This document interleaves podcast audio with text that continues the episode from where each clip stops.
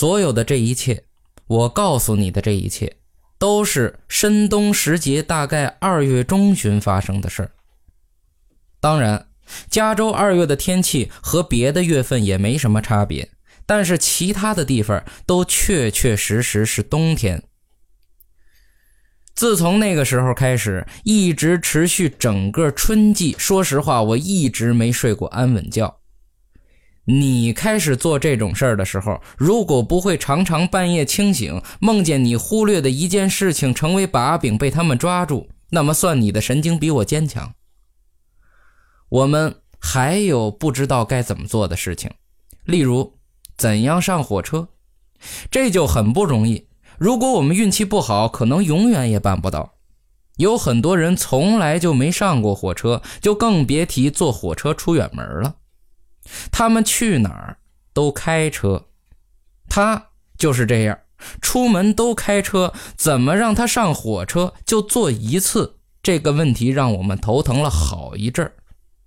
但也有一件之前没让我少担心的事情出现了转机，那就是那天我拿到他的支票的时候，他奇怪的神情。这个表情背后一定有些什么事情，我看得出来。如果他的秘书知道这些事情，尤其是在我离开之后，如果他向他的秘书提到了那意外而来的二十块钱，那到时候无论我编什么样的故事，结果一定会很难堪。但是事实并非如此，菲利斯知道了详情，我也很惊讶，情况竟出现了对我们十分有利的转机。他把汽车保险费算作公司的开销。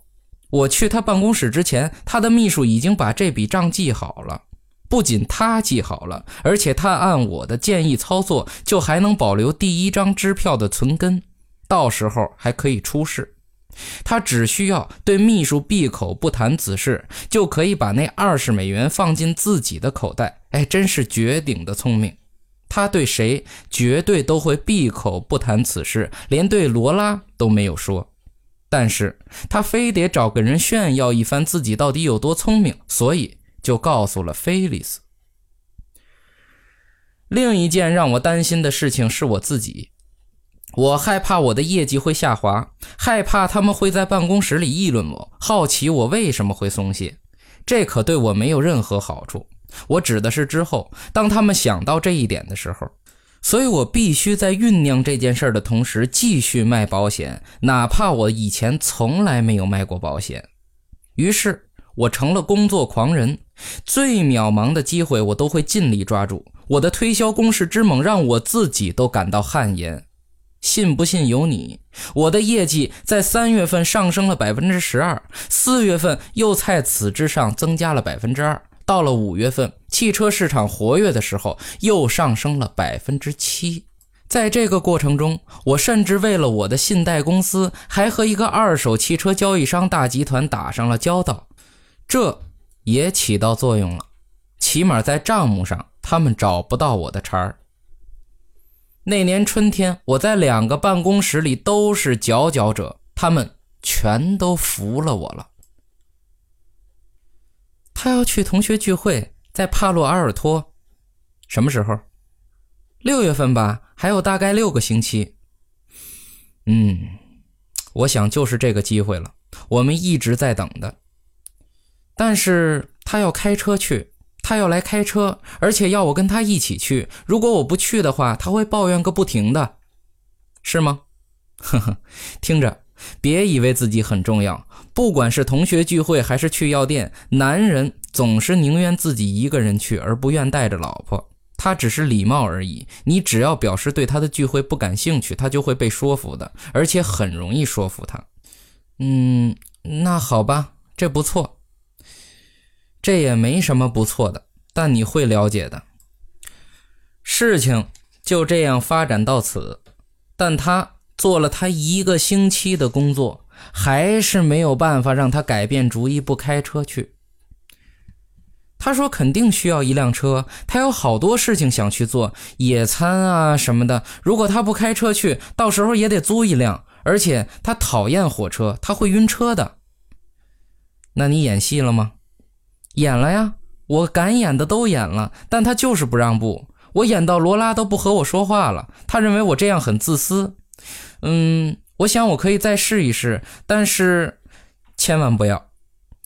嗯，我是说我觉得我可以这样做。他出发前一天我把车搞坏，把点火器什么的搞乱，这样就必须要去送修，他就只能坐火车去了。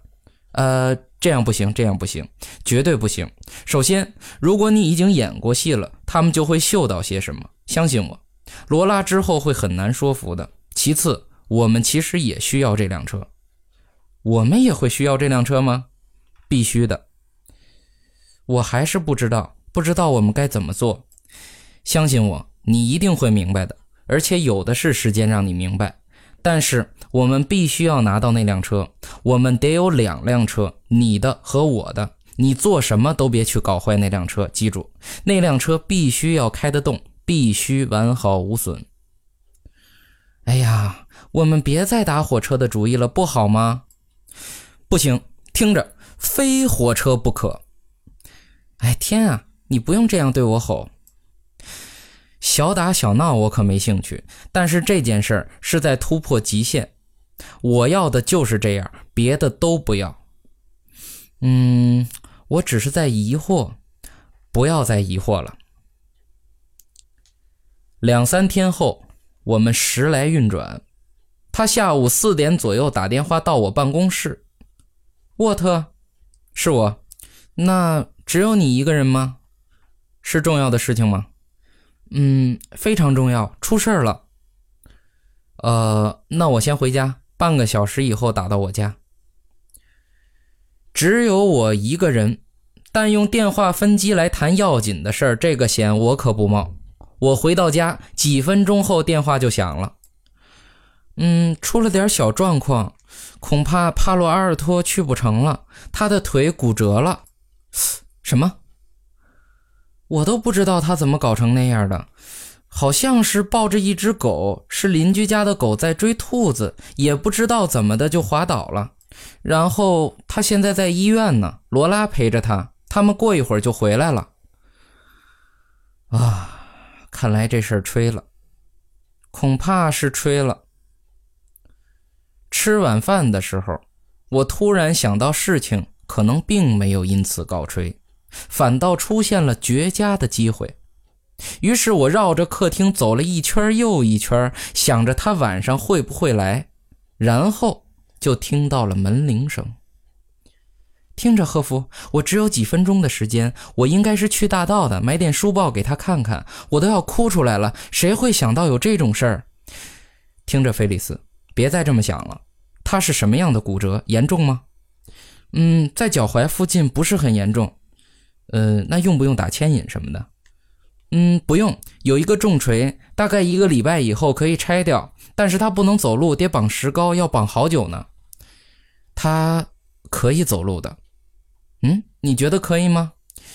当然了，如果你让他站起来的话。你是什么意思，沃特？如果你让他拄拐杖，他就可以站起来，因为他一条腿绑着石膏，没办法开车，就必须坐火车去，对不对？菲利斯，这是我们一直期望的。你觉得可能吗？还有另一件事，我告诉过你，他上火车却又没有上去。好吧，我们有个身份辨认的问题，不是吗？那副拐杖，那条绑着石膏的腿，这就是最好的辨认身份的标志。我可是认真的，如果你能把他弄下床，让他认为无论如何也应该去，就算是受伤去放个假休养一下，我们就能走上正轨了。我感觉得到，我们正走上正轨。但是这很危险。有什么危险的？我的意思是，骨折之后不卧床休息，过早起来的话，嗯，我当过护士，我知道的，几乎肯定会影响到长度的。我的意思是会让两条腿一长一短。你就担心这个事儿吗？他过了片刻才明白过来，两条腿会不会一长一短，这件事他大可不必担心。阵亡将士纪念日那天，邮差休息不送信，但值班室的门卫会去公司的邮箱取信。有一个大信封是给我的，上面标着私人信件。我打开信封，发现里面有本小册子，题为《金矿挖掘中的胶体处理该问题各种方法的检验》。书中题词：送给沃特赫夫先生，感谢您的帮助。本尼阿米诺·萨凯迪。